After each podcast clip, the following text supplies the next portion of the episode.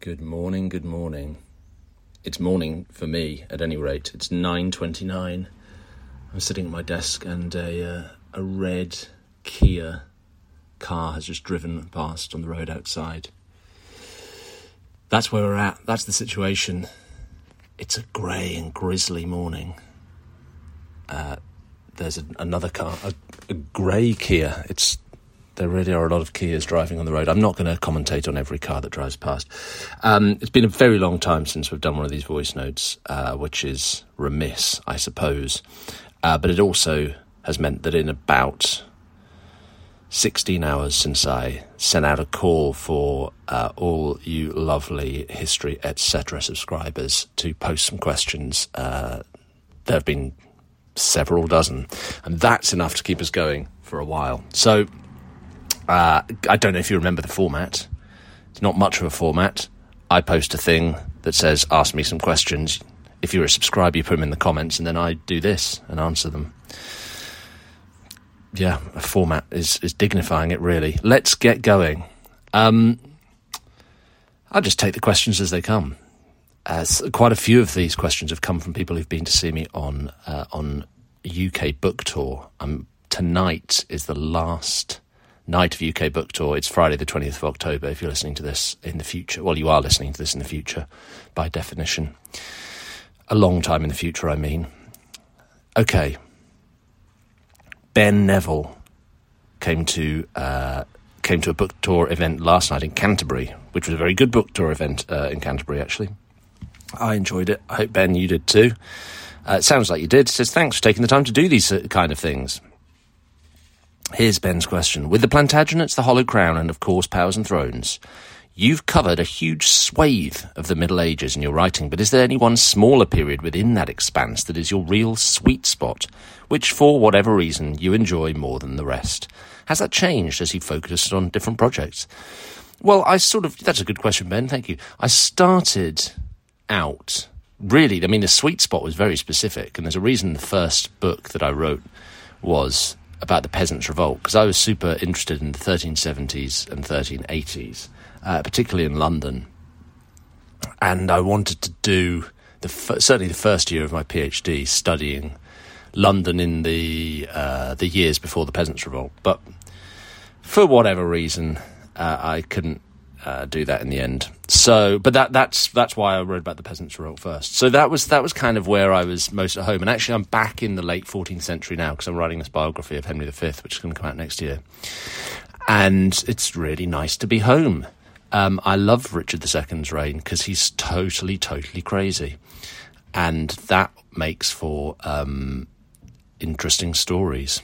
So it's yeah, uh, but but I've, as time has gone on, I think Ben, your instinct is right. Yes, my kind of uh, area of focus or sweet spot, to use your phrase, has has shifted somewhat. I, I, wrote quite a lot about the Crusades between Templars, Crusaders, and there's a big chapter on it in Powers and Thrones. So that's a kind of that's a spot I like.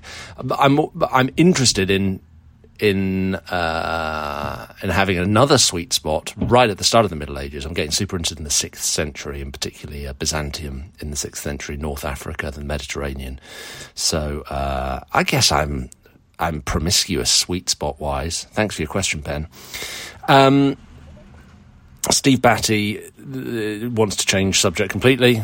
Uh, I know you like Guns N' Roses, he says, but have you heard the Neurotic Outsiders? The band was formed by Matt Sorum, Duff McKagan, with Steve Jones from the Sex Pistols and John Taylor from Duran Duran. They formed briefly in '95, playing the Viper Rooms, and released a self-titled album. Yeah, of course I heard the Neurotic Outsiders. That is that is some that's some punk business. Uh, Duff McKagan's solo album's out today, by the way. Very good. Give it a listen. It's called Lighthouse. Um, Beetle Claire. Hello, Beetle Claire. When I read Essex Dogs, says Beetle Claire, I felt it would make an excellent TV series. Well, that's that's kind of you. Is there any possibility that might happen? Well, all things are possible in this, the best of all possible worlds. Um, negotiations are ongoing, is all I can tell you. Lauren Kelly Lauren Kelly, As I Live and Breathe. Elizabeth of York seemed to play a large role in Henry VIII's young life. Had she lived longer, do you think she would have played an advisory role in the beginning of his reign? Could that possibly have removed the vacuum that allowed Wolsey to enter the scene? Uh, and then sneaking in a second question, if you could have a beer with any Plantagenet, who would it be and what would you ask them? Well, I'll, let's answer the second question first, because it, it, sort of links to the first.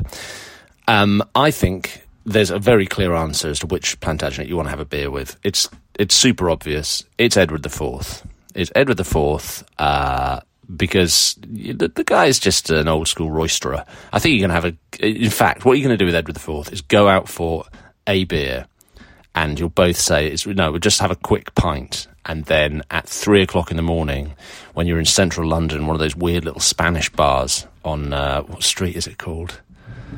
The one that kind of like loops round and joins up uh, the eastern end of Oxford Street with the with Tottenham Court Road. Bradley's Spanish Bar. I want to call it Hanway Street, but I'm not sure that's right. Dirty, bad things happen in the Spanish bar bars on that street, or used to when I was younger. So I feel feel like uh, you go out for a beer with Edward IV, and you're ending up um, in all sorts of trouble which you didn't expect. And then you've got to go to work in the morning, and maybe you don't even go home. You just go to Primark and buy the, like the cheapest clean clothes you can. Ugh, dirty. Um, what was that about Elizabeth of York? Um, well, counterfactuals are hard, aren't they? But uh, I think, I think by definition, at the beginning of a reign, um, trusted people particularly of the immediate family, tend to have a strong influence on um, on kings. I'm not sure that I would cast. Uh, you know, I don't think there's a, a, vacuum and Wolsey just gets sort of sucked in. And I, th- I think Wolsey proves himself um, an extremely competent um, politician and public servant, if you like, civil servant, I suppose you'd call it today. Um, so uh, I don't know. I don't know. Counterfactuals are hard. Tom Hughes. Here's Tom. Tom. Tom Hughes in Colorado. I'm a direct descendant of the Plantagenets, says Tom Hughes in Colorado. Sounds great until I see things like everyone in Europe's related to Charlemagne. Kind of takes the wind out of the sails. Uh, and then Tom, uh, if you, I'll, you can go to the, the comments and read Tom's dis, uh, detailed description of his family tree, which is interesting. Um, he's seen some characters from my novel Essex Dogs uh, show up in his family tree. But he really wants to know is our family just a little bit special? How big is the pool? Is it millions rather than hundreds of millions? But then he gets at least we have, he gets to the point, at least we have the documented path to follow the tree. We do realise it goes to beyond Rollo, Charlemagne, Alfred, etc. Uh, and his great uncles, William Marshal. Okay, so look, um, millions upon millions of people are related to the Plantagenets. That's that's just a natural effect of uh, of human reproduction in a large but uh, semi-permeably closed pool. Um, I, in one of Ian Mortimer's books, I think he puts an essay at the back uh, showing how about eighty-five percent. If you're if you're sort of um, if you're you have sort of three generations or four generations of ancestry in the British Isles, the chances are uh, you go back to John of Gaunt. That that's the the fact of it. But don't let it take the wind out of your sails, um, because the hard thing is to, to trace that, and f- tracing your family tree is is tricky and it's a skill and it requires dedication and research and uh, a meticulous note taking and tree drawing and so on. So, although bazillions of people are within the same large extended family group, far less than bazillions of people can actually prove it. The one thing I'd say is, is once you've found your way into a sort of royal family tree, like to take the, the slightly cliched example, once you've you've proven you're related to John of Gaunt, um, it by definition you are related to all the others as well in a hereditary uh, monarchical system. I remember there's a documentary. I think it was when it was a, a UK documentary when Danny Dyer did "Who Do You Think You Are," and he found out he was related to the Plantagenets. And it, it, I, I forget the details exactly, but he was like, "It's amazing." Uh, you know, uh, my great great great grandfather is Edward III, and I'm related to William the Conqueror, um, which is a bit like saying, "Guess what? I'm related to my dad and to my granddad." I mean, it, it's it stands to reason. It's hereditary monarchy. That's how it works. Um, but finding, yeah, so finding that little on ramp into the royal family tree is the tricky bit. Once you're there, you go hog wild because you are by definition related to everybody. Um, keep that wind in your sails, though. And there's look so, and then on the comments, I, I, recommend going to the comments on the on the post from yesterday where I asked for uh, for questions because there's a nice little discussion uh, between people are finding out their cousins because they're all related to Edmund Crouchback. So yeah, I mean, go ancestry, I say. Cynthia Seaton Rogers, two questions about seeking sanctuary. Right, seeking sanctuary. So this is where someone's after you and you leg it into a church and say, you know, home. It's like, you can't get me. No, no, no, no, no. How much was it actually respected in practice and what constituted a space in which it could be sought? Well, um, and specifically, could Eleanor of Aquitaine have been safe in the chapel at Mirebeau when Arthur came for it if John had not arrived in time? Well, I, th- I think uh, generally churches um, are, counter sanctuary, But there's an element of pragmatism in in seeking sanctuary, which is number one: Are you tussling with the sort of people who do actually respect this and who will care very much if, should they breach uh, the terms of sanctuary, um, d- will they actually care? Because what are the repercussions? The repercussions are sort of damnation uh, and it depends how literally you take that and how much you really buy into the idea your mortal soul can be um, can be condemned for misdeeds on the earth. Uh, and the, the second thing is how long are you actually going to last there? And so Mirebeau is probably a good example. If Eleanor of Aquitaine had sought sanctuary uh, in a in the chapel at Mirebeau, all well and good. Let's just say Arthur of Brittany and and co respect the sanctity of the chapel and don't come and wrench her out. Uh, all well and good, except if they block off your food and water supply, you're just not going to last very long in sanctuary. I think. So you need to be. That's why I think people run. For example, if you, if you think towards the end of the Wars of the Roses, when Elizabeth of York, uh, sorry, Elizabeth Woodville um, takes her kids into Westminster Abbey. Westminster Abbey is a good place to seek sanctuary because the whole thing is sort of uh, hallowed ground, as it were, uh, and probably well supplied. It's like going and seeking sanctuary in a, um, a five star hotel uh, with working kitchens, as opposed to a tiny little chapel on top of a mountain with nothing in it. I mean, you, one of those you're going to last longer before you just have to voluntarily come out than the other. I think that's how to think about it. Roseanne just just lobbing lobbing a boiling hot potato into my hands and watching uh, watching me um, scream in pain. How many different? So, sorry, Roseanne says so many different differing sides brackets opinions close brackets about Richard III. What's your call?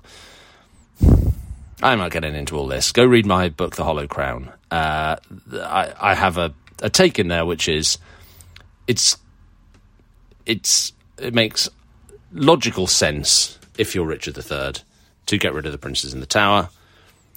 That's just the sensible thing to do.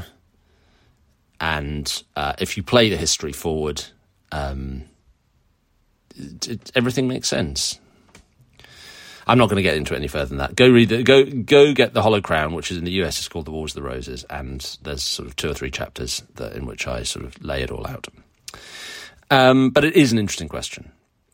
So thank you, Roseanne. Dane McAfee says, considering how, excuse me, I've got a, I've really got, um, I'm just going to clear my throat. That's better. Considering, says Dane McAfee, how little he seems to care for his historical reputation, how do you think Henry II would feel about how influential his legal reforms proved to be for the English speaking world and Anglo American democracy?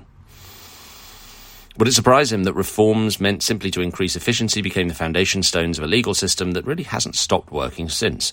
Um, I mean, Henry II is is pretty pragmatic as a king.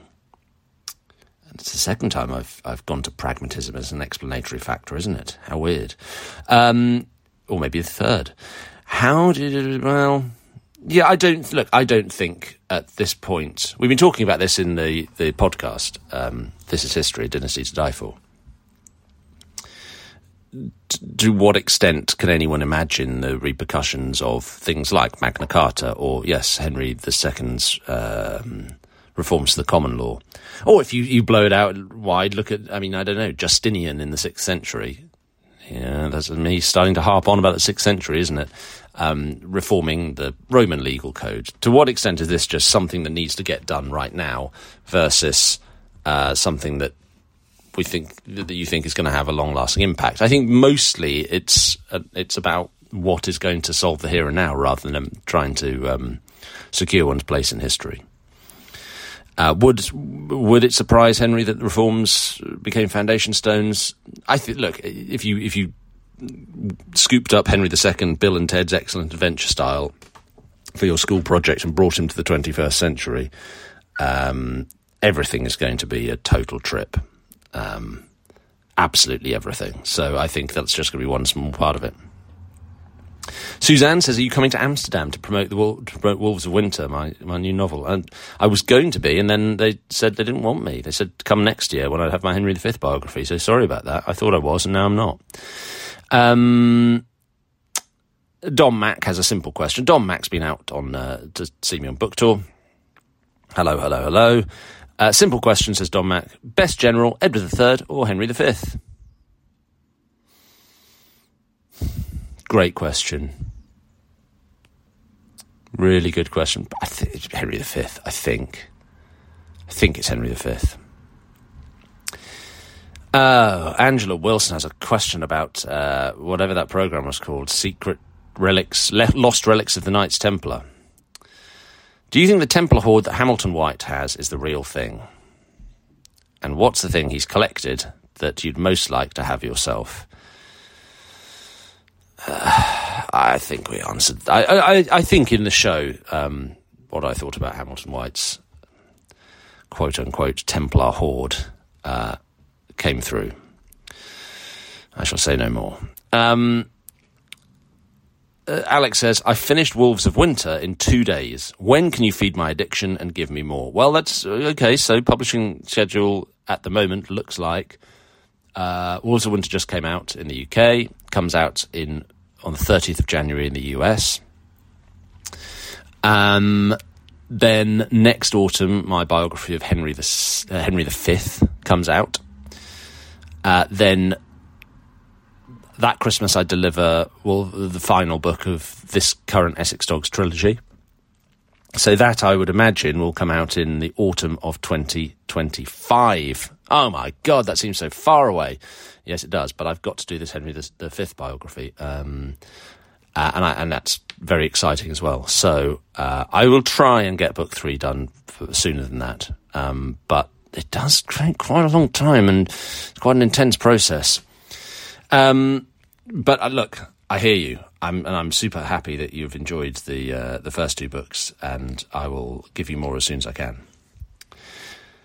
Shane Bat, your friend of mine, says um, there's a good question about the Crusades. What happened at the end of the Crusades? asked Shane. That is, when there was no more active crusading. Did the threat continue? Was there an uneasy peace? Were truces signed? Um, Shane, the, Shane's question is longer. I recommend go because it's a very uh, intelligent question. I recommend going and reading it in full in the comments. Um, and uh, Shane says, I'm curious if there are any lessons, any cause for hope that the current situation in the region will eventually have some sort of peaceful resolution or at least peaceful coexistence. Well, cru- the, the, development of crusading uh, is sort of woolly at both ends of the crusading period. It doesn't sort of begin out of nowhere in 1095 with Urban II. There's uh, there are there's been a development of what looks like Christian holy war um, in the Spanish Peninsula, for example, since the 1060s. So it's a, it's an evolving origin story, and similarly, it's uh, uh, a dissolving um, end story. So, you know, it's it's the by the early 14th century, well, late 12th century, really. Um, the OG Crusaders have been booted out of uh, the Holy Land and retreated to Cyprus and thence to Rhodes. But crusading by that point has really uh, sort of morphed into something quite different. So you have the, there's been the crusading, uh, the Teutonic Knights up in Prussia and Lithuania, um, and and that goes on until the end of the 14th century. You've got a sort of weird, well, there's, there's crusading happening in the Iberian Peninsula until January 1492, um, when um, uh, Ferdinand and Isabella take over the Alhambra. In, in, a way, Christopher Columbus can be seen as uh, as a crusader of sorts. I think I wrote about that right at the end of my book, Crusaders. Um, and then you've got the the sort of Christian on Christian crusading. So down Spain and Portugal um, during the 14th century, you have Christians fighting Christians and co- both sides calling themselves crusaders because there's two popes and you can just get your favourite pope um, to give you crusading status. So the whole crusading movement becomes uh, very disparate and fragmented and sort of whatever you want it to be. There's a there's an argument to say that the the Crusades go on all the way up until the end of the 18th century when Napoleon kicks uh, the Hospitallers off Malta. Um, the Hospitallers on Malta are, without question, a crusading order, and they've represented a strand of crusading uh, that has shifted to sort of being a sea patrol in the Mediterranean and and uh, chasing pirates around um, the southern Mediterranean becomes the, the job of crusaders for a while at the end of the Middle Ages. Um, is Napoleon versus the Hospitallers on Malta really does that really resemble a crusade in any meaningful way beyond just involving a crusading order? I don't really know, uh, but you you know there is a, it is possible to say that no, it's not 1492 that represents the end of crusading; it's actually 1790. As for lessons for the Middle East, I don't think there are any. Um, uh, practical learnings that can be ported from the crusading, crusading era to what's going on in our own times, uh, except to say, because the political situation is so, so wildly different. Um, the the common factor is that here in a in a relatively tiny um, space of the world, uh, are contested religious, cultural, economic issues that don't seem possible to easily resolve um, without constant flare ups of uh, often extreme, vicious, um, zealous violence. Uh, it's not a uh, this, this is, there's not like a punchline here that's optimistic, by the way. uh, it's like, yeah. yeah. Right, that's my answer. Yeah. Um, Lottie Seaman says, Hi, Dan. I've heard lots of theories over the years and have just picked up the book Roman Britain's Missing Legion. Oh, what happened to the Ninth Legion? Gosh, I don't know. Not I, I have only sort of dug into that briefly once when I made the show uh, Walking Britain's Roman Roads, which we made sort of winter of 2019 to 2020, and we had a little bit on the on the 9th then. Um, but I'm I you know I can't claim to be an expert, unfortunately, on the in, entirety of world history yet. Uh, so I, I don't have any brilliant theory on what happened to the Ninth Legion. Um, do you? Get back into the comments and let us know. Who and what, says Hannah Tingley, or Tingley, I think maybe Tingley, but I don't know, is your favourite metal song? And also, are any of your tattoos history related? Uh, oh, well, actually, and two more questions from Hannah. As a student currently studying towards my history degree, are there any eras you don't particularly enjoy? Also, any chance of a book tour coming to Sussex? Okay, in reverse order, no, uh, not really. I've uh, I've just had my entire back tattooed with uh, a version of Dürer's Woodcut of the Apocalypse, so I guess you could call that history related. What's my favourite metal song? Um, gosh, what about "Run to the Hills" by Iron Maiden? The screech of Bruce Dickinson on that song. That's that's pretty heavy. But I and I well, I do we count Tool as metal? I've what's that song by Tool that I like? Uh, it's got a number in the title. Is it 42 and yeah, I like 42 and 6 by Tool if you consider Tool to be metal. Uh, I don't know if I do or not. Are they hardcore? I don't know. Elena Rose Harris Haig says, I just got my copy of Wolves of Winter and it got me thinking. Would you ever consider writing a novel about other books you've published?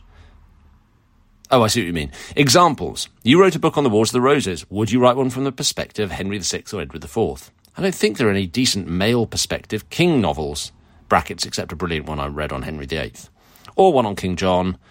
Uh, and then uh, Elena gives us some other examples.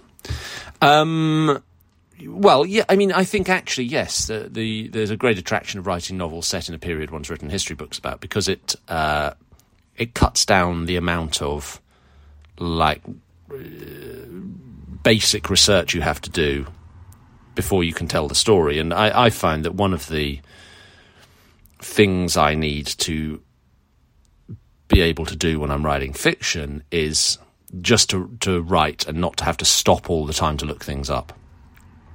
Period detail and and and so forth.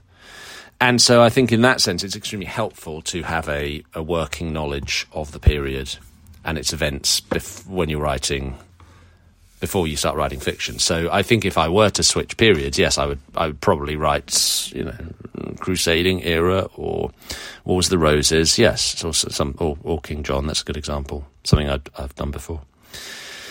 Um, Julia Dietz wants to know what my Christmas sweater situation is. Am I prepared? Well, you know, Die Hard followers will know that I, I do like a Christmas sweater.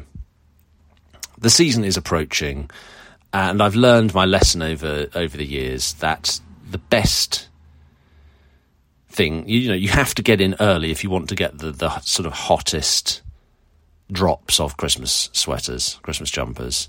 Like you have to be buying late October, early November, because otherwise all the sort of the the the, the common sizes of the best lurid, um, plasticky, uh, staticky, nasty Christmas jumpers. They sell out. Um, I'll have a look around. I, I, I still like sort of band jumpers. So I've had some Guns N' Roses and some Metallica and some Iron Maiden kind of Christmas sweaters over the years. The th- the other, the one thing to say is that because I've now been buying several Christmas jumpers every year, for quite for some years. I have absolutely loads. Like I'm getting to the point where I've probably got one for every day in December. So I, I might have to just get like one this year.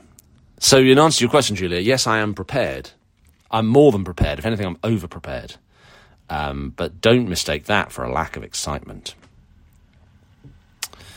Deborah over dinner last weekend with some friends, came up with a question that generated interesting answers. For you, is writing history a science or an art? Brackets or both? Uh, well, the historian's answer is both. Um, is it a science or an art? Um, I think that elements of the two are in there. It's a humanity. And I think that some of the dullest history, in my opinion, has been read, has been written, sorry, and read, but not by many people. Uh, when there's been an attempt to force it to be either a quantitative science or a social science. The quantitative data science approach to history is more recent because of the computing power that we now have to crunch data. The attempt to make history into a kind of social science probably belonged to British universities influenced by uh, an influx of um, scholars from Europe during this post war period. There's some very, very dull uh, history as social science written in the 60s and the 70s. Um, it, it, can, it can be it can be whatever you want. The, the, the, one of the interesting things about history is you can take a variety of different approaches to studying the past, and so it can be a science, it can be an art.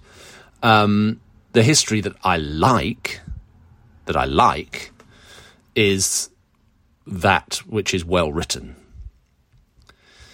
Um, that's a matter of personal preference. That doesn't mean that's what history actually is. It just means that that's the kind of history that I enjoy. Uh, and so I typically, pref- yeah, I typically w- would prefer to see history treated um, at least with a measure of artistry, craft, dedication to um, good writing. But that's not necessarily what it is, that's just what I like.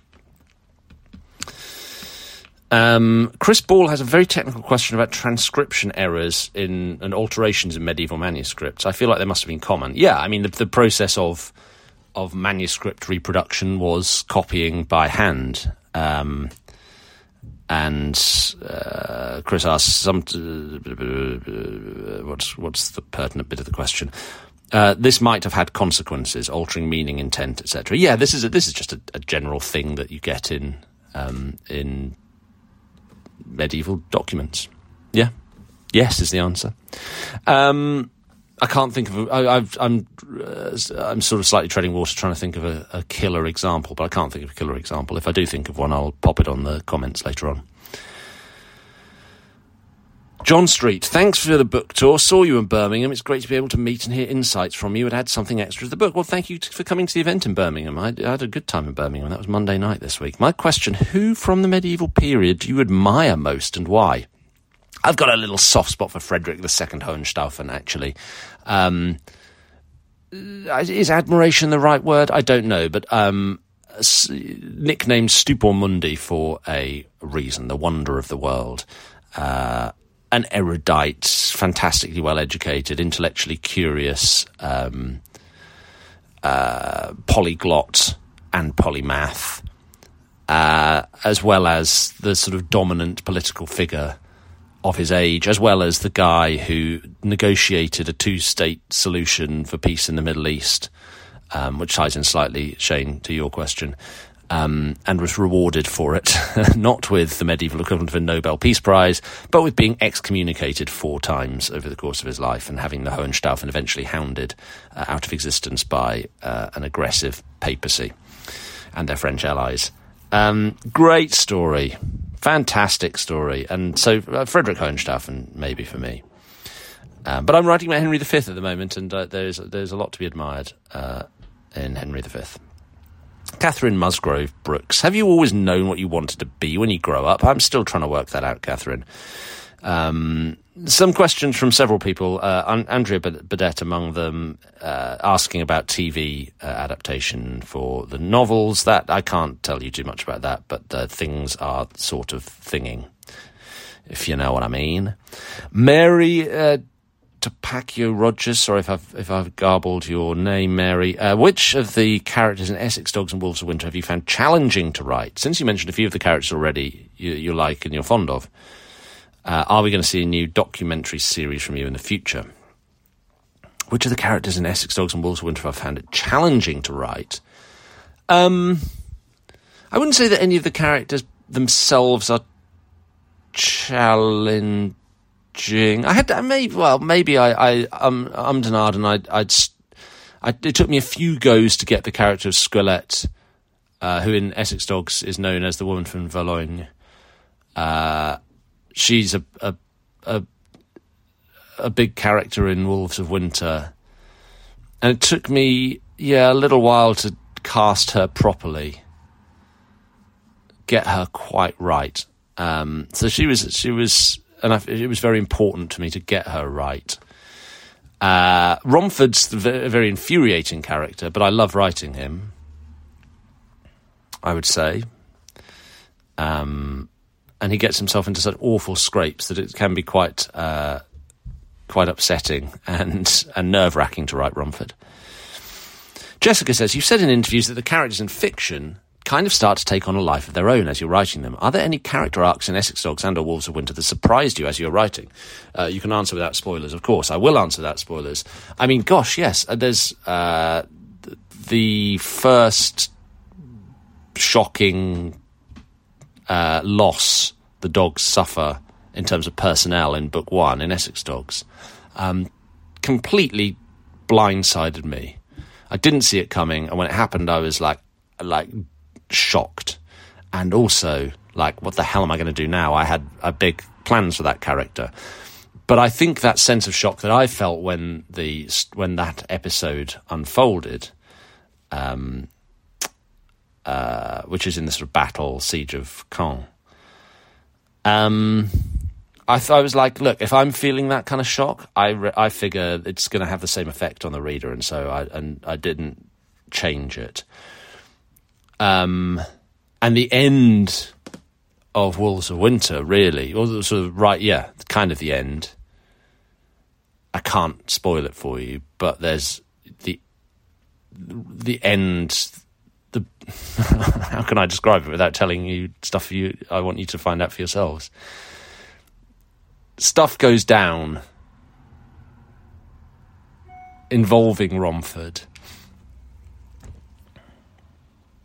that I was just like not coping well with at all as it was happening.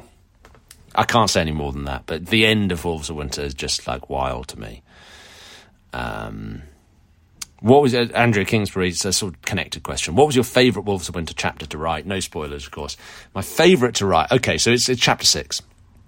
That's the end of part one of the book, uh, and I I knew that I was going to build towards this to end part one of the book.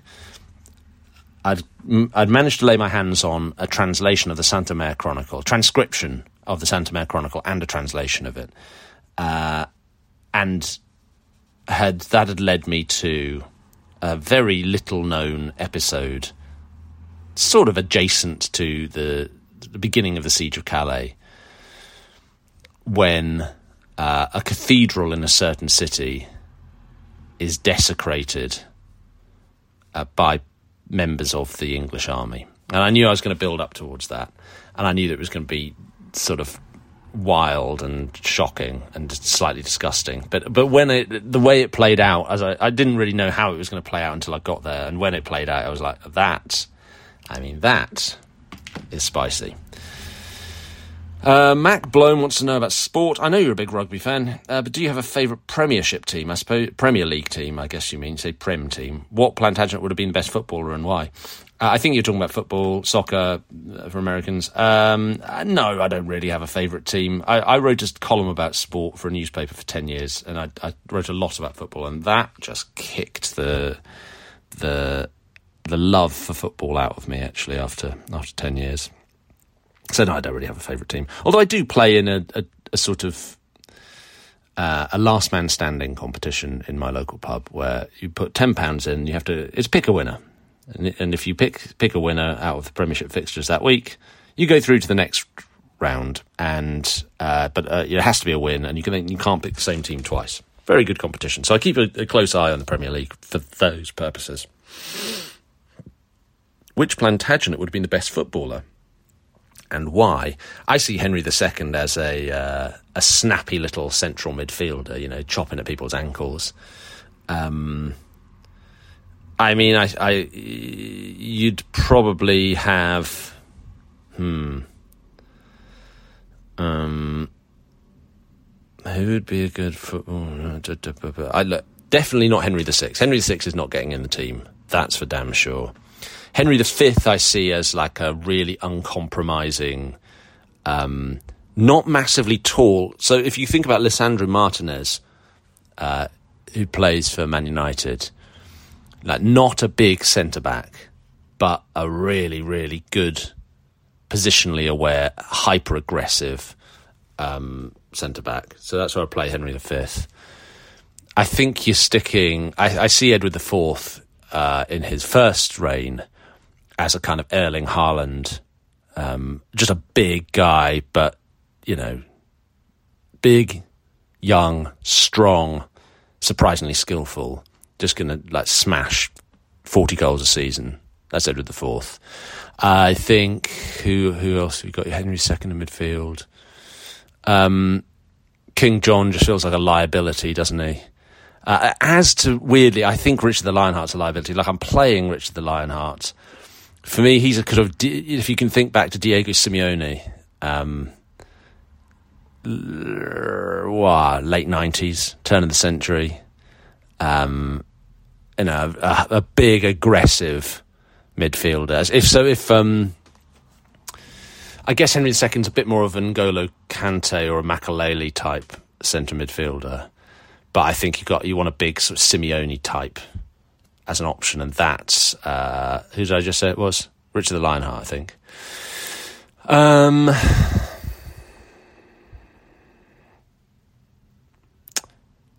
Edward III, player manager. Um, Edward First, of course. Let's not forget Edward First.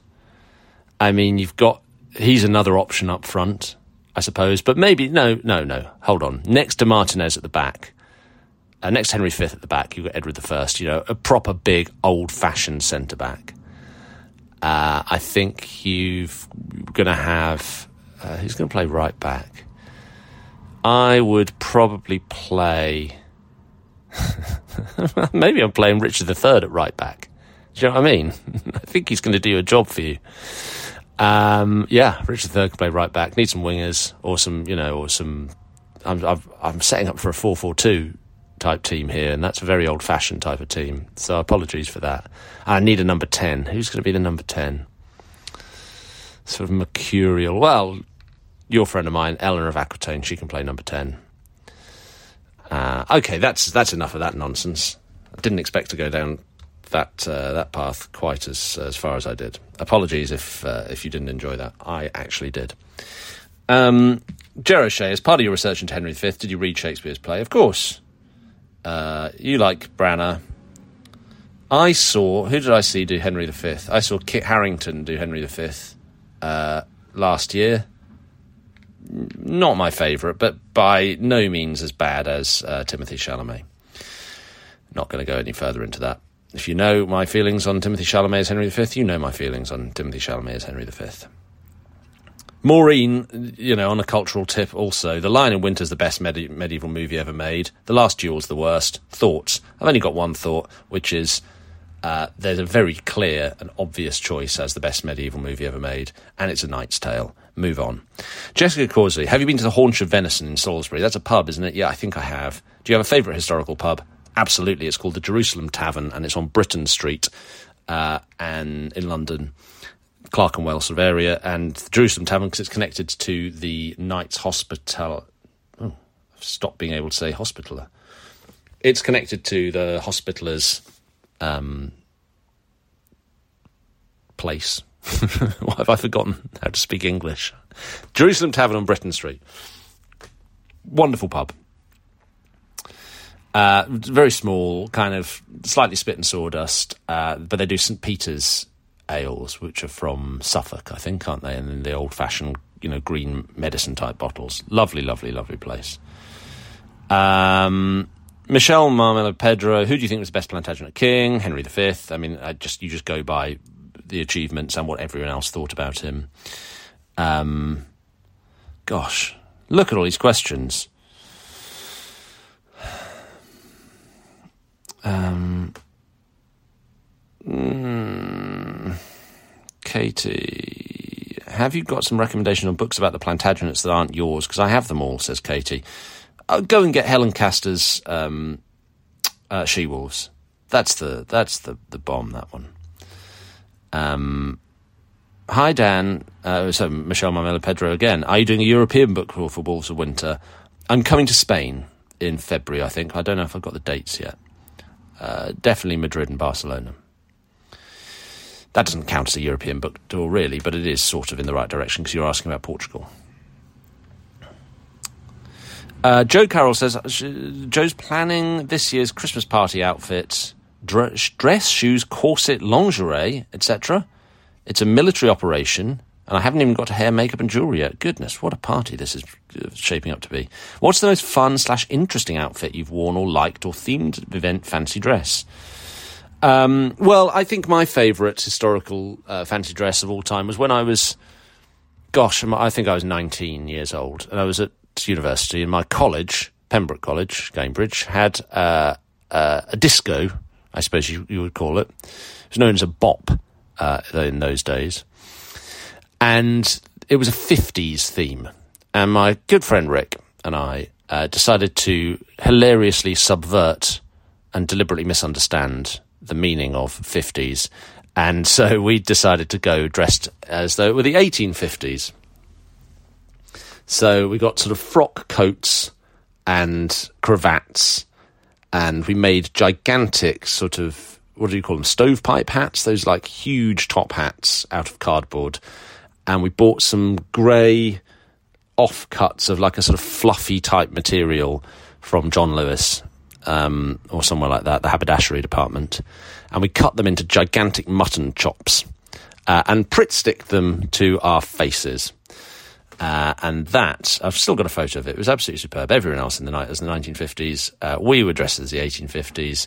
I remember maybe overindulging somewhat uh, uh, beforehand and falling asleep on the dance floor of the disco. And then my giant cardboard top hat came down over my face, over my head, covered my eyes completely. Uh, so when I woke up, I could hear that a disco was taking place, um, but I couldn't. Um, I couldn't see anything. Everything was pitch black, and I thought that maybe it is true that you can drink so much that you go blind, and that's what had happened. But it, it wasn't that. It was just the hat. Um, well, uh, there's a, a, Kim Wheeling's got a question. I'm a huge Guns N' Roses fan. She says, "Is Duff and his wife as lovely as they seem?" Yes, they absolutely are. Some of my, my favourite people in the entire world. Um, Suzanne, one question: How come people in the UK are more interested in history than here in the Netherlands? Well, I don't know. I can't speak for the Netherlands. Uh, all I can say is I'm glad that people in the UK are interested in history. I'm glad people in the Netherlands are interested in history, even if, in Suzanne's opinion, they could be they could be doing a bit better. I'm glad all of you are interested in history. Thank you for all your questions. Uh, I think I covered them all. I hope I did.